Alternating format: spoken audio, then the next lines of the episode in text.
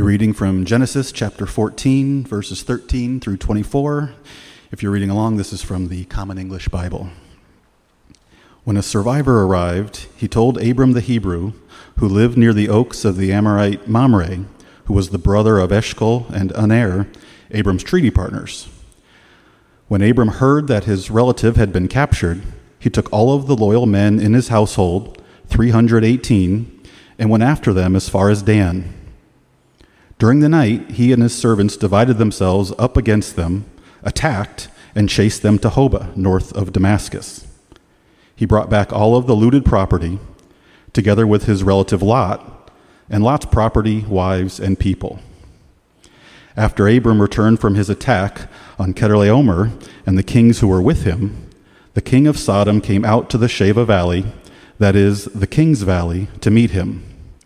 Now, Melchizedek uh, excuse me, Melchizedek, Melchizedek, the king of Salem and the priest of Elyon, had brought bread and wine, and he blessed him. Bless Abram by Elyon, creator of heaven and earth. Bless Elyon, who gave you the victory over your enemies.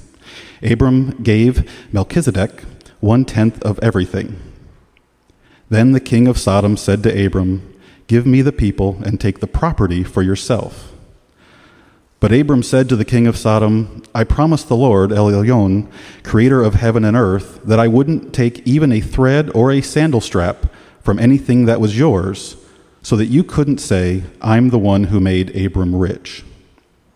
The only exception is that the young men may keep whatever they have taken to eat, and the men who went with me, Aner, Eshcol, and Mamre, may keep their share.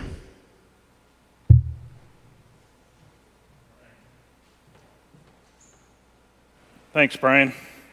This is why we ask people to volunteer to read scripture before we actually tell them what they're reading, because this is how we do that. Like you'll, so just volunteer. We'll we'll let you figure out the words later. So yeah, this part of it. So when we get into these uh, Old Testament Hebrew scriptures, we'll see a lot of names that we're not familiar with, and we'll be unpacking those this summer as we go through our series. How many people here are Disney fans? Do we have any Disney fans in the house? Yeah. All right. So I've spent time at Disney World with my kids. That's on the uh, in Florida, and I know a lot of folks go to California, which is Dis- the original Disneyland here in California. So we took our daughters there right after um, Disney bought the rights to Star Wars. I don't know if you know, you know, Star Wars, and this is after the first three Star Wars movies, the real Star Wars, I would say. We can have that debate later for any Star Wars fans. But we had these Star Wars and Thirst 3, and when we went and took our girls to Disney, and at Disney, you can go, they have people in character, and you can go meet them and get your picture taken with them and everything. So we went to, we stood in line to meet and have our picture taken with Darth Vader, who was the original, you know, dark Sith Lord of the original series. And so here's the picture we came out with uh, from that meeting with Darth Vader. So, as you can see, I put bunny ears up on Darth Vader, and everybody in the crowd waiting in line was were laughing. And then the person who was in the Darth Vader suit obviously realized something was going on behind him, and he starts staring me down as I walk away. I'm like, you know, see you later, Darth Vader. So it was a fun moment. I've saved that picture for just such occasions like this.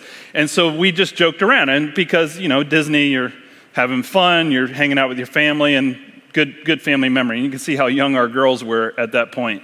So, fast forward a few more years and we go back to Disney, but now this is after Disney has made the first of their movies, the new, the new series, right? And the new character is uh, Kylo Ren. And so, just for fun's kicks and giggles, we decided to go and get our picture taken with Kylo Ren. And here's my attempt to get my picture taken with Kylo Ren. And so you can see I'm doing the same thing because it was a callback from when the girl, but Kylo Ren is trying to get away from me. And because that, they didn't want that to happen. And the, the attendants with Kylo Ren at this point intervene and stop me from doing that. And they scold me. I mean, like, I got scolded. And they were like, You can't do that to the Dark Lord or whatever. That's what, you know, they're like trying to. T- and I'm like, What do you mean? I did it to Darth Vader. Why can't I do it to Kylo? You know, like, so that's me going. And I'm like, I thought we were, I thought this was the happiest place on earth. This is supposed to be fun, right? But I later, uh, I found out in talking to somebody later that who worked at Disney, I said, well, what was that about? Like, why did I get scolded? And uh, they were like, well, they're very into preserving the character, right? And they didn't want you to mess with the character, the image of this character, because they were making more movies and they didn't want you to, uh, they, they wanted to keep and maintain the image of this character. And I thought, okay, that's a good example of image management, right? That Disney is going through all this, even scolding people if they don't keep that image, right? Do we do, we do this? Do, you, do we as humans do this? Do we try and manage an image to other people? Whether it be the dark side or the light side. You know, when we're in church, it's like, well, let's be the light side, right? Uh, when we're around other places, or maybe we're in another place, we want to represent, some of us may even want to represent the dark side, right? And so, even though that, that theme plays throughout Star Wars films, I think there's a image management that we do, right? In our relationships with people and even in the church, right? To Im- manage the image and how we present ourselves. And we try and protect and manage that image to other people, just as Disney was trying to manage the image of these characters, right? So, you're probably going, Where is Matt going again? Don't worry. You, it will make sense. So hold on to this idea of image management. Because today, we're going to take a look at a priest. We actually heard about a priest named Melchizedek. And in this series, we're talking about priests, prophets, and kings. So I thought we'd, we'd talk a little bit about a priest today. And I thought, let's start with the first priest in the Bible, which is a priest and king named Melchizedek. Now, what's happened, if you were, uh, if we listen to that lesson again, just to remind us, what's happened is four kings have now battled with five kings, and the, uh, one of the kings that was defeated was the king of Sodom. Now, Lot, the nephew, Abram's nephew Lot, we hear about him later in Genesis, and we hear about Sodom later in Genesis. But at this moment, what happens is that his Lot nephew is carried off and held captive after the battle and taken uh, by one of the other kings. And so the king takes him into captivity. So Abram rallies his warriors, 318 warriors, to go rescue his nephew Lot. And he's, he does it. He actually goes and he gets his nephew back and he gets some of the plunder back from, for the king of Sodom. And he comes back victorious. And as he's coming back, two kings go out to meet him in this valley of the kings. And the one is the king of Sodom, who we're going to get to in a little bit. But the first king we see that's mentioned here is this priest and king named Melchizedek, a priest king. And so this is the king of Salem and also a priest. And it says he is the priest of El Elyon. In fact, here's the key verse for us to kind of take a look at. What, this is what he says to Abram, and he blesses Abram, and he says this. He says, Bless Abram by El Elyon, creator of heaven and earth. Bless El Elyon, who gave you the victory over your enemies. Now, that is a different way of saying the Most High God. May the Most High God bless you. Now, what's happening here in, in Genesis is very important, is because what Abram and what, why this is mentioned four times, El Elyon is mentioned in the text four times, referring to the Most High God, is because they lived in a land of polytheism or where people were, worshiping multiple gods, God, nature gods, all these different gods were going on in the land. And what the king of Salem and this priest king is saying, Melchizedek is saying, is that I'm a monotheist. I, I worship the most high God. And Abram's like, me too. Yeah, me too. Like, and so Abram and Melchizedek are aligned around this idea of, the, of worshiping the Most High God in a land and culture that was not doing that. And so that's what's happening here in the text. Now, a little bit, uh, some of you may think, well, who is Melchizedek? Uh, maybe you're not. Maybe you're just going to listen about some history. Uh, but part of what we're trying to do this summer series is learn a little bit of the history in the Hebrew scriptures as well. So, who's Melchizedek? Well, first of all, he's a monotheistic priest and king, right? He's likely the founder of the city of Salem, or what later became known as Jerusalem, right? So, this is a, a significant site that this, is, this event is taking place. Later, it's the same area in which Abram takes uh, Isaac to be sacrificed on that mountain where, where it ends up being Jerusalem, right? And so, this is significant place in the Bible.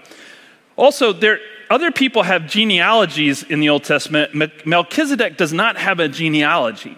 And that may be because outside the Bible, there are some other legends about Melchizedek that we could learn about. If we go to uh, Second Enoch, which is a book outside the Bible, we learn that he's this legendary figure and that he was actually conceived immaculately, like Jesus, like without uh, without physical contact between his mother and his father. So he's born of the Holy Spirit, born of the Spirit, basically. God conceives Melchizedek outside of this relationship and then actually holds Melchizedek back until after the flood uh, and, and lets him then become a part of uh, the, the planet. And that's legend, that's out of another book, it's not in the Bible.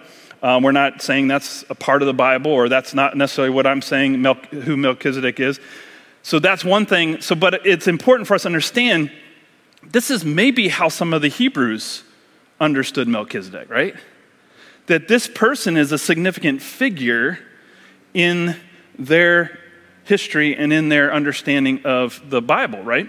The other thing is, is that if we go to Qumran, Qumran was an archaeological dig uh, that unearthed scrolls uh, in caves in Israel. And if you've ever been to Israel or you go to Israel, I recommend you go there and see that site.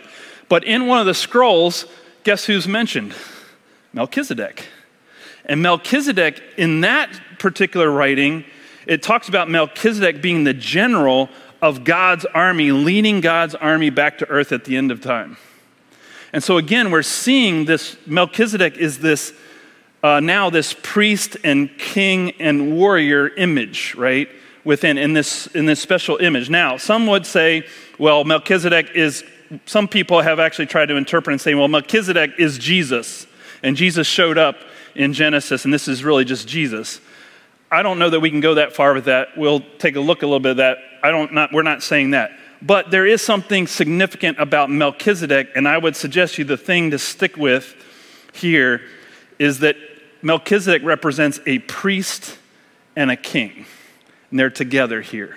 Remember this series about priests, prophets, kings. So here we are with that. Now, there's another time when Melchizedek is mentioned, and it's in Psalm 110. And this is a psalm of David, and it's referring to King David. We heard a little bit about King David last week.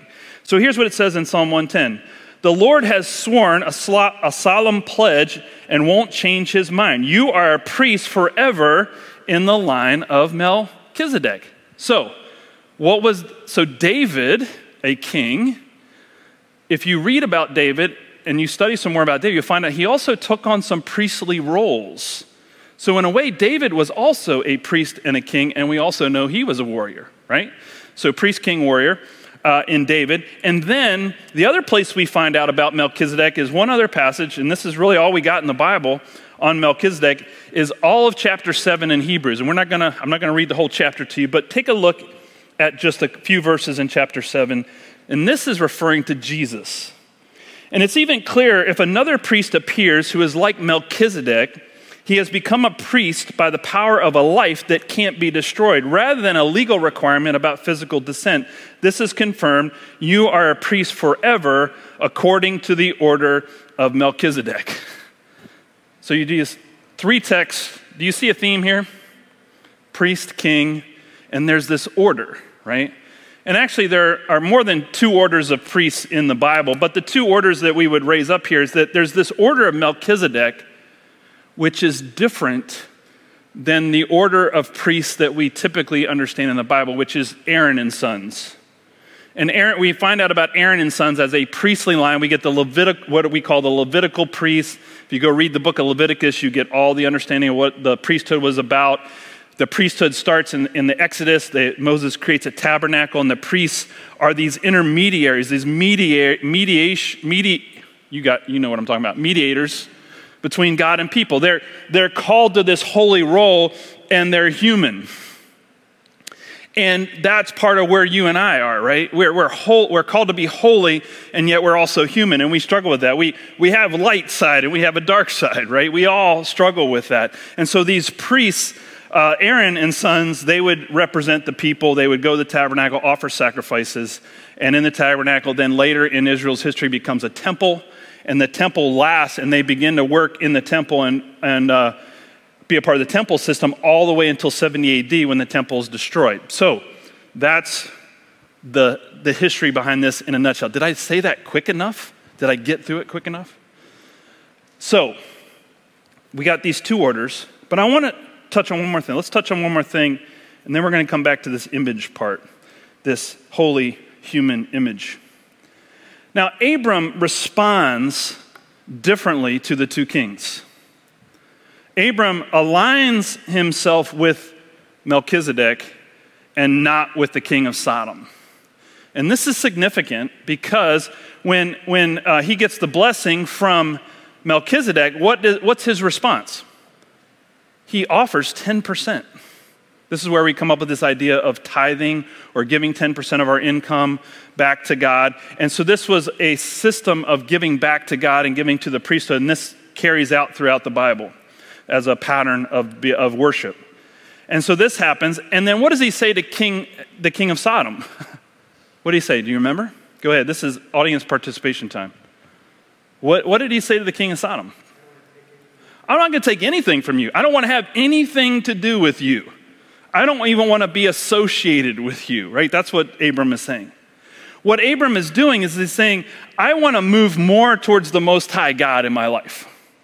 I want to worship the Most High God. I want to align my life with the Most High God, and I do not want to align with the king of Sodom, which represents the, the depravity, the, the dark side, right? And that's what Abram is saying in this particular passage, is that he wants to align. And don't we all kind of struggle with that, right? That we all are trying to, we have this call to be holy, and yet we're still human we have divinity within us, the image of God within us, and then we also have depravity together. And we wrestle with this, right? So we, we, we have to wrestle it, and that's part of our image management, right? So that's part of it, right? So we're going to jump real quick to the New Testament to remind ourselves of something about priesthood. 1 Peter chapter 2 verse 9 says this. But you are a chosen race, a royal priesthood. You hear it? Do you hear the king? You hear the priest again? You're a royal priesthood, a holy nation, a people who are God's own possession. You have become this people so that you may speak of the wonderful acts of the one who called you out of darkness into his amazing light. Right? You hear that again? Hear these themes again? Priest, royal priesthood, king, priest, light, dark, right? See how I just dovetailed Star Wars in with the Bible? I, just wanted to say, I'm a little sorry, I'm geeking out on that. So, you know, one of the things that even around comes and to be authentic with you all. So, I showed you two pictures, two Disney pictures. And there was a part of me when I look at those pictures, I want to do some image management in me. And I, because I thought about it, and I thought, no, that would be image management. And so let me explain. Uh, do, how many people don't like seeing yourself in pictures? I do not like seeing myself in pictures, right? And there are times I'll see myself in a picture and I'll go, oh, that's not good, right? And I felt that way about one of those pictures. You may not have noticed it, but you notice how you know how you see yourself in picture. You're like, oh. So in one picture, I'm young and thin and tan. And in another picture, I'm not as tan, not as young, and not as thin. And there's this part of me that wants to like manage that, that wants to like present to the world a different image of Matt, right? Now, there's something significant about this is that when the, the, the one version, the, the skinny young version of me, was also during a season when I was doing off road triathlons. So I was training 20 hours a week. So I'm naturally going to be thin and, and fit and everything, and it also helps that I was young. Later, a few years later, I'm not doing triathlons anymore. I'm not exercising. I'm not practicing fitness. I'm not practicing good eating. I'm not, so there are practice. So here's my thought on this it's not about, but body image, right? It's not about managing the image or explaining the image away.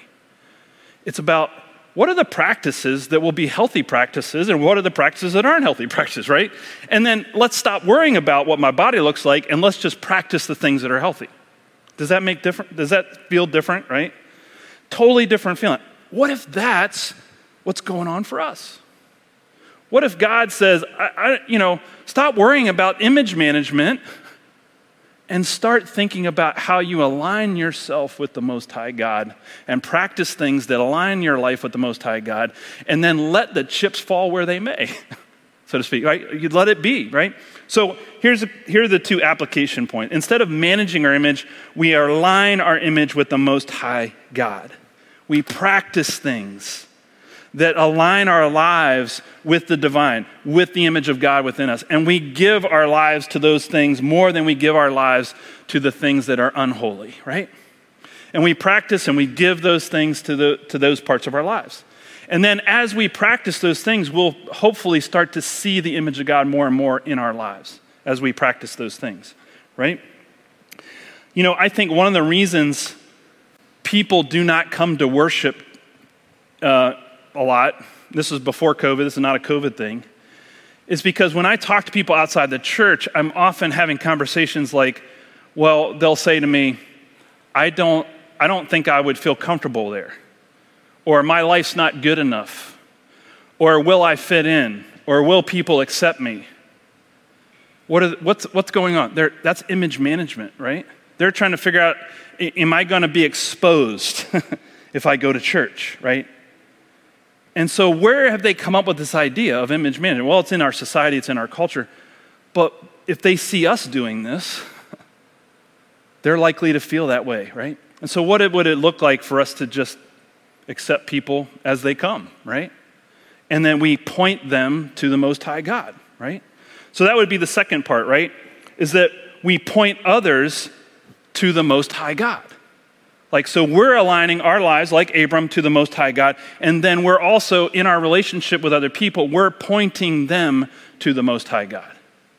There's a phrase that we uh, use, or you may have heard used in the church. I've learned it, and I use it uh, often here.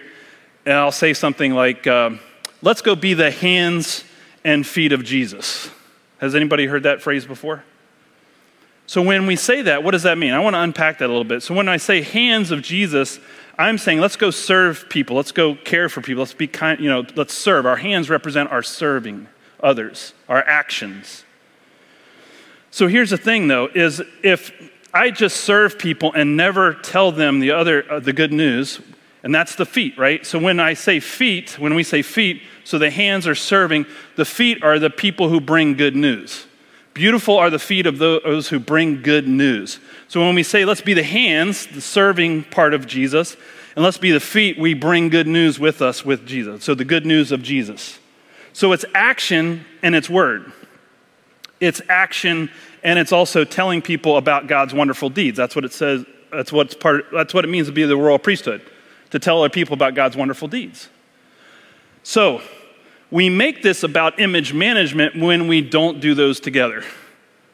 And here's how that works. So if I serve someone and never tell them that God's involved in that serving, who gets credit for the service? Me. Whose image am I managing at that point? Who's, am I managing God's image or am I managing my image? I'm managing my image, right? So if I just serve and never share the good news with somebody, I'm just managing my own image. Now, the flip side of that is I can, if I share the good news and never serve and love people and care for people and have compassion for people, then I'm a hypocrite. And that hypocrisy is also image management, right? Then I've got to manage my hypocrisy, right?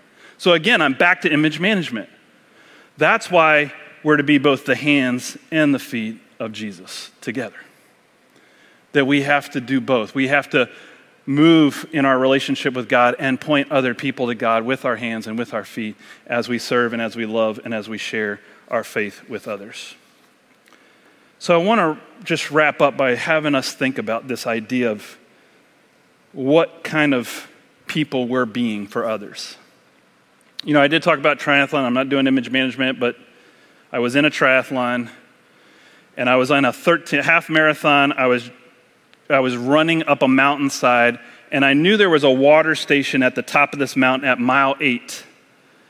And I knew that because they told us that the Boy Scouts had lugged all this water up the mountain for us to have this water station up on top of the mountain. So I knew mile eight, I was going to get some refreshment. I was going to get some water.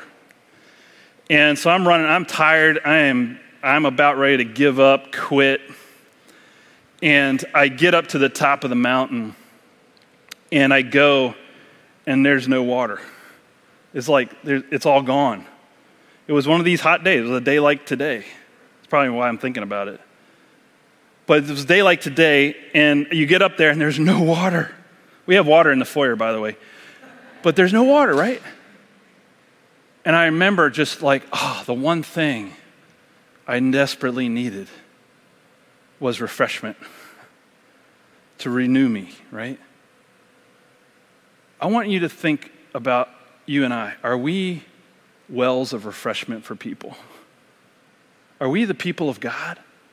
That when people encounter us, are we refreshing them with the divine, the image of God, the, refresh, the soul refreshment, the spiritual refreshment? Or are we just dried up wells that don't have anything to offer people, right? Let's pray together. God, we come to you today. We thank you that it's hot out here, that reminds us of our thirst for you and our thirst for divinity, the thirst for the image of God within us, the thirst and longing for you in our lives. And Lord, we struggle with that. We wrestle with that, each of us. We're all human and we're all called to be holy. I know that I'm human, and yet I'm called to be holy. And it's such a hard thing to do. Yet, Lord, help us to not worry about our image management, but help us to just simply align our souls, our hearts, our minds with you, the Most High God of our lives. And help us to align ourselves into that image of God and into your world in such a way that when people encounter us, we're just simply pointing them to you. We're saying, Jesus is the well of refreshment, He is the bread of life. Go to Him. He is the one that will renew you, refresh you. And may we point others to Jesus with our lives today. We pray in Jesus' name. Amen.